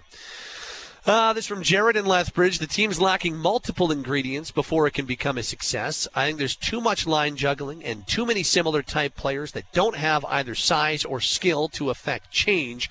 You need a team full of talent uh, elevators like Backlund and Tanev instead of guys waiting for the right teammate to come pick them out of their uh, out of their slump. How long do you think they stick with the new Huska system if they keep going this way? Well, I mean, we're nine games into a brand new head coach. I, I, I don't think that we're uh, talking about making a coaching change anytime soon. Uh, however, Jared, I mean, uh, I, I do think that we're at the point now where it's nine games into a season. You've had three weeks of training camp. You had eight preseason games. It's like, okay, you should start to be seeing some signs of real progression with the way that this new brand of hockey they want to play is supposed to be played. I, I, don't I don't know if we're seeing anywhere near enough of the progression there, and I, I don't know if that's a coaching thing. I kind of I think there's enough time for this group of players to have figured it out, and yet here we are, and it doesn't feel like they have figured it out. Uh, this says, Pat, shot volume can be such a waste sometimes. Throwing a puck at the net that's easily handled by the goalie is simply a turnover. This team needs to figure out how to generate high danger chances at a higher clip rather than just wristing a puck on net that has no chance to score or generate a dangerous rebound. I'd rather have 25 productive shots rather than 45 easy saves. That's why every second string goalie handles the Flames just fine. Uh, this says blow it up. Uh, they need to rebuild for the new arena. The arena is embarrassing right now, and no one will want to come play here. Bad contracts need to be moved, even though even if it's at a loss. Bite the bullet. Trade Markstrom, Kadri, Huberdeau, Dubé, Coleman, Tanev, Lindholm, and Hanifin. Stock the cupboards and have a plan. All the Flames are doing now are cashing checks, and if they wait any longer, they'll lose fan support. That comes from Mike in Regina. Um. This says, uh, there's just so many texts to wade through here. Pat, I'm okay with the losing. I don't think they'll be successful for many years. And as a fan, we have to accept that if we want the Flames to draft higher and find some talent, this is going to be the way it's going to go. Let's be bad for four to five years and have a chance to draft someone good. Um, I, I don't know if that's really in the Flames' MO, but things are going the way they're going, they're losing more than they're winning anyway. They might get themselves a good draft pick, um, regardless if that's their intent or not. Uh, Great stuff as always on the text line 960 960. Appreciate it. Um, we will uh, always take your text on Flames Talk post game, uh, whether it's the Heritage Classic or any other night. So great stuff on the text line at 960 960. Have a bunch more phone calls to get to as well on our Flames Talk post game show. It's Pat Steinberg along with you at 403 240 4444. Phone lines open. Text line remains open. We might get back there again. We'll see how it goes. Uh, Flames Talk available on Apple, Spotify, Google, Amazon, or wherever you get your Back to the phone lines we go. We say hello to Dave. What's going on, Dave? Dave, you there? Dave going once, Dave going twice, and uh, we'll have to hang up on Dave, and instead we will go to Nico. Nico, you're up next. What's going on, Nico? Hey, uh, how, how are you, Pat? I'm good, man. How are you? Uh, not bad. Um, I, I like what uh, Backlund said, and I think as fans, we need to be more like Backlund and have a positive attitude, and not uh, worry about the about the team right now, and let them worry, let the players worry about the team. And like Backlund said, they have a good group of people, a good group of guys, and they think that they could win and get a get out of this slump themselves. Um, you know, like uh, Backlund said it really well, like in today's interview. And what do you think about Backlund's uh, interview? Well, I mean, I don't, I don't know if I've got much of an opinion on the uh, the, the interview itself. I mean, uh, I, I, I think that that's that's really the only choice they have, man, is is by getting out of it themselves because. I don't think that they're going to be. They're definitely not going to be bailed out in a positive way by any type of addition or anything like that. So, yeah, that their only choice really is to get out of it themselves. All right, thank you on that. Uh, on, on that, um, and as fans, I think we could we should still be positive around them and say positive things on the radio because these players listen and hear that, and and yeah, I believe that these guys are going to get out of this slump and we're going to start winning here soon. And thanks for having me on the radio. All right, man. Appreciate it, Nico. You have yourself a great night. I mean, yeah, um, I the, the only way the Flames are going to figure it out is is by figuring it out internally and it's not going to come from it's not going to come from any external help. I know that. Like this group, especially with their cap situation, this is their group. So they're going to be better than what they've been to the first nine games. It's it's going to come from the group that they've got assembled right now. Let's say hello to Steven on this Sunday night. What's up, Steven? Hey, how you doing, Pat? I'm doing all right, man. How are you? Good, good. Hey, don't we all just get sick and tired of being mediocre? Like it just feels like it's been a lot of years of this, and we had some good years with Johnny and Tkachuk. But it, it just, I want to relive. Like, what is the point of being an NHL team? You want to win the Stanley Cup, right? Mm-hmm. In 2004, I mean, that's when I was in college. I mean, it was magical, and I want you know, the young people and everyone to be able to re- relive something like that. Like it was, it was awesome. Yep. Did, does this team seem like we're on track to win a Stanley Cup? Not right now. Okay, which is fine. So okay, we're we're not we're not on that path at the moment. So as a GM, as the owners of this team, we need to get set on that path. Now you're looking do we think these are the guys to do it? And I, I would, I would. It's not looking great. Now, I know I don't know why the the Flames this team thinks we're above rebuilding, like blowing it up. Like maybe blowing it up isn't the right term. And by the and by the looks of it, we might get forced into a rebuild here. Like we might not be saying we're in one, but with the direction that we're going, we might be going into a rebuild, whether we like it or not. Well, and that's a really good point that you bring up, and, and I think it's really well put because if if this continues on in similar fashion, and look, I mean, when when Francis was on on Friday, he said, you know, it, it when when it feels like the sky's falling, it, it usually doesn't end up being as as bad as it feels like in the moment, and and he's right. I, I don't think it's going to be this miserable for the rest of the season for the next 73 games that they have left. But yeah. what what becomes clearer as you move through 10 to 15 to 20 games and, and you move through the first quarter of a season, especially with what we found out about this team last year, I think you get some you get some more answers and you get a better gauge as to what your team is.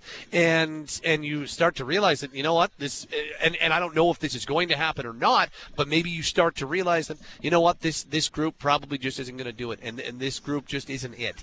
And and if that's the conclusion that you come to, then well you can you can make some moves, and even with some potential anchor contracts like a Huberdeau or a Kadri, you can you can start to move other players for assets, and you can start to make other moves that help you. So yeah, I, I think your point is is very well heard, Stephen. I do. Yeah, and like Pat, you're, and what you just said is right. Like the sky's not falling. This team isn't terrible by any means. Like it's not like the worst team in the NHL. Well, I mean, but that's it, when it, it comes back. It is to the, terrible right now. I mean, right? They yeah, they have been right terrible now. here for the Yeah. last for the last little for sure. bit. But but they're not like this in what you just said. But that's when it comes back to mediocre. Like the Colorado Avalanche could come in, or one of the best teams in the league could come in here in the next week, and the Flames will, will throttle them. Like they're not like the, they're not playing great right now, but they're not the worst. Like, but that's just it. So are they just going to be mediocre this year? We may make the playoffs, we may not. And say we do make the playoffs, are we going to be an eighth place team that has a, a superstar run like Florida did last year? And then, well, I mean, which would be great, but no one's going to remember Florida in two years, that little run they went on last year. Like, I want to win a Stanley Cup. I, and I know that's hard. I'm not saying it's easy, but it just doesn't seem like we've been on the path to that in a long time. And I just get sick and tired of maybe we'll make the playoffs, maybe we won't. And it's just, I, I'd like to be set on a path where at least I see we're going in that direction. And well, that's that's all I got tonight, man. And you have a great night. Well said, Stephen. I appreciate it, man, and I think that you articulated what a lot of people are feeling right now. Uh, kind of sick of the and and and frustrated with the constant middling and mediocrity or is averageness a word? Um, but like just sick of being in the middle and and you, you don't. I, I I get it. Like I think that, that Stephen articulated what a lot of people have been feeling going back to last year, and certainly what a lot of people are feeling through the first nine games of this year. Uh, our final call tonight, Robert. Uh, you're closing us off, Big Daddy. What's going on? All right, buddy. First, first, most, most important, drive safe, home safe, friend. That's the most important thing of tonight's call. I will. I will. Uh, I, pro- I promise you, I will do that and all the fans who were up there. Yes, Patty, absolutely. I, you know, I was thinking tonight why when you show up for the first eight ten minutes, you know, I think we were outshot eight nothing or something. It was brutal. I guess the Oilers had Paul Coffey going into the dressing room. Who went in our dressing room to give them some kind of speech? The mascot? Who, do you know anybody went in their dressing room, Pat? Before, like I know Coffey went to see the Oilers a few. Who went in our dressing room, Pat? Or is this uh, uh, privileged information? I, I honestly don't. I, I don't know. I think that's what we needed then, right? Patty, honestly, a game like tonight, the first 10 minutes, and you know, if it wasn't for Markstrom, it would have been 4 5 nothing. Honestly, he made some 10 bell. Pat, honestly, it would have been awful. Yeah, I agree. Rasmus is coming back Wednesday, Pat. You got four games. Yeah. I think the Flames should give him an extra game for the Dallas game. Uh, it's a compliment, a gift F- from the Flames, from from you to Rasmus, thanking him for that beautiful play made with Columbus. Like, uh, you know, thank you. You know, when you give, you know, appreciation, gratitude, we'll set you one game. Juice will let you know it was great what you did. That would be a start. Second would be. I don't. I don't understand. Yeah, the Flame organization should shut him down for a game because those the, the, those four games that he, he got suspended wasn't a trying to win to compete. It was just something that should never be done. In the heat of the moment, you can call whatever excuse you want to say. It should never. okay, okay, okay, okay. I I understand now. I understand now. Okay, sorry, I'm I'm dense. Go ahead. Go go ahead. Uh, next thing that is obvious, right? It's obvious. You got to bench a few of these guys. I mean, nothing else is working. What do you got to lose? It's not going to prove anything, probably, but it's just a message, some kind of message. Put them in a press box. Yeah, I mean, what else? Yeah, I don't know, man. Like, and I, and I, I, I, I know you. I know, Patty. I bring up these questions because I know the way you are. So I'm trying to engage you, not in a confrontation. I'm trying to steer you, but I know you're a smart. You're a smart young man. I'm pretty. I'm pretty. Um, I'm pretty. I don't know. I've got. I'm like. Uh, I'm trying to think of the right word that I'm. Uh, I would use. It's like. I'm just kind of weary of the the same conversations, Yeah, yeah. and then that's and then so I'm kind of like. Yeah, I mean, if they were to do that, then uh, sure, why not? Like, I, I, I don't.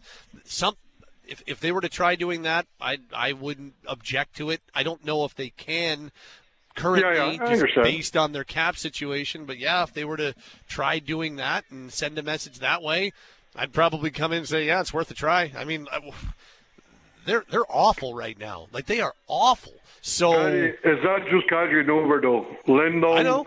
There, there, there's about five or six that leaves a lot to be desired.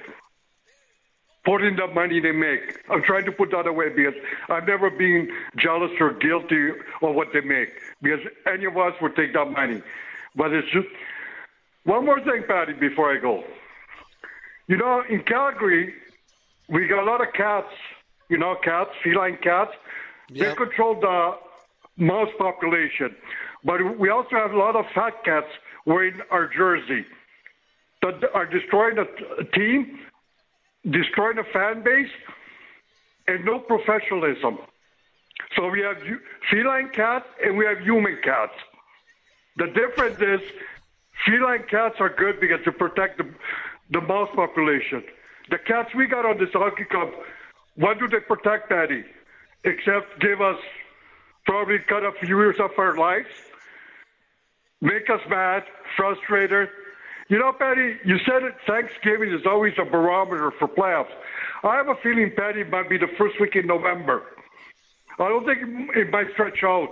You know, Patty, we're ahead of San Jose. We're not in last in the Pacific. We're ahead of San Jose. That makes me feel good. Oh, it does, does it? Pat,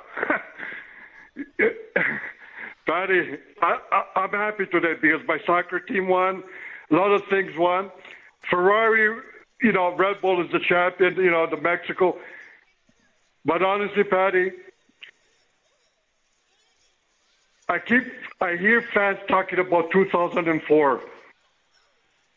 2004, as you know and I know it, was a miracle on ice. It was rugby on ice. We were close to go to a Stanley Cup, but we got it. But to make these kind of things, Patty, and you hit it right on the nose. We've had these discussions many times. To be a play, those bubble teams playoff, we used to call it that value. Remember those terms you used to use? You're always going to be in that scenario, Patty. Always. Patty, I don't Yeah. want a playoff team at my age. I don't want a playoff team. Maybe if I was 20, I would want to. I want, I want something, a, pa- a plan, a process, a path, to going to be able us to become a, a very good team, a Stanley Cup. It doesn't necessarily mean you're going to win. Look at Washington; they won one cup, but at least you have that hope. Being this playoff bubble team, Patty, Death Valley, you're not getting anywhere, Patty. You're not getting anywhere. You know that, I know that, and that's why I think the frustration, the anger, because I look at my age in my life, Patty. Am I ever going to see any kind of team that can co- compete with the Stanley Cup? Patty, you, you know, if you look at Hubert and Kadri with this contract, five, six years, not only the four, five, six years you have, but then you, if you do start thinking, we're talking about a good decade here, nine, ten years before to get to that point. I'll be in my 70s there, Patty. you know, anyway, Pat, drive home safe. Drive home safely, Patty, and I hope all the fans get home. But honestly, Patty, I'll leave you with this, Patty, because this organization has done so many crazy things. Remember when we bought Jagr, all these, all these circus show. You know, Markstrom is our best player right now. Imagine if he would trade out to Edmonton. Don't say it's not impossible, Patty. I've been thinking about this. Markstrom's got a lot of value right now the way he's played. Imagine if he wore an older sweater. Not like Stales, but imagine that. I'd, I'm, I'm trying to get the fan base riled up. I'd rather Thanks, not. buddy. Bye, Take Robert. See you, buddy. Uh, that'll do it on the phone lines tonight. Thank you so much for all your calls. Thank you for all your texts. Uh, we could have gone longer on the phone lines, but um, it's a Sunday night, so we'll uh, we'll wrap it up. Uh, we'll wrap it up with Robert's call on the phone lines. Thank you for all your texts as well at 960 960 as we start to wrap things up on your Flames Talk post game show following this 5-2 Heritage Classic loss to the Edmonton Oilers on a Sunday night. It's time for your final summary. Here's how tonight's game went. Here's how we got to tonight's final score. Oilers never trailed. They opened the scoring early as uh, Brett Kulak picked up his first of the season against the team that drafted him. Uh, Brett Kulak makes it 1 0 at 419 of the first period. Evander Kane, Ryan Nugent Hopkins on the assist to make it 1 0 Oilers. About five minutes later, Zach Hyman would score to make it 2 0 Oil. His third of the year from Leon Draisaitl at 938. The Oilers opening up a 2 0 lead. Flames get one back on a power play right as a 5 on 3 was expiring. Their second 5 on 3 of the first period. Nazem Kadri redirects home his first of the year. Took him nine games to get it, but Kadri finally on the board with a goal. Kadri's first from Mackenzie Weegar and Jonathan Huberdeau at 14:55. That's a power play goal to make it 2-1. However, 71 seconds later, Oilers regain their two-goal advantage on an Evan Bouchard bomb, his third of the year. Bouchard from Draisaitl and Connor McDavid at 16:06 was 3-1 Oilers after 20. Flames get one back in the second on an AJ Greer goal, his first as a member of the Flames Weegar and Jacob Markstrom the assists at 11:27. Flames within one. They trailed 3-2 after 40. Oilers scored twice in the third, though. Uh, Vincent Desharnais, his first career NHL goal, puts the Oilers back out in front by two. Kane and Hyman the assists at 6:16, and then into an empty net. Evander Kane seals this one at 19:13, second of the year from Derek Ryan, getting us to our 5-2 final score. Final shots were 33-27 Oilers. Flames go one for six on the power play. Oilers go 0 for 2 with the man advantage. Your three stars here at Commonwealth Stadium. Number three star was Mackenzie Weegar. Number two, Leon Draisaitl. And number one was Zach Hyman. With the loss, Flames have now lost five in a row. They fall to two, six, and one. They're back in action Wednesday at home to Dallas, while the Oilers improved to two, five, and one. They're back in action Thursday, also at home to Dallas. Uh, that will uh, start to wrap us up. Uh, that's your final summary. And now for everyone involved in Flames hockey tonight, for our broadcast crew of Derek Wills and Meghan Mikkelson, for our on site engineer, Matty Jacusko, who did a heck of a job, uh, for our reporter, Matty Rose, and for outstanding producer, Azam Ali Nanji. My name is Pat Steinberg. That will uh, wrap us up on our Flames Talk post-game show available on Apple, Spotify, Google, Amazon, or wherever you get your podcasts. Next up for the Flames, uh, they are at home to the Dallas Stars Wednesday night. That is a 6.30 face-off, which means we'll be on the air at 5.30 with your Calgary Flames warm-up. Have yourself a wonderful rest of your Sunday or whatever you're listening to us on Flames Talk post game show. Uh, it was fun being up here at Commonwealth Stadium for the 2023 Heritage Classic. Heck of a job by the NHL. Heck of a job by the city of Edmonton. Heck of a job by the Oilers. Uh, they made Commonwealth look pretty darn good tonight. Uh, and the Oilers come away with a 5 2 win. That's your final score 5 2 Oilers. This has been your Flames Talk post game show available wherever you get your podcasts. And this has been Calgary Flames Hockey on Sportsnet 960, The Fan.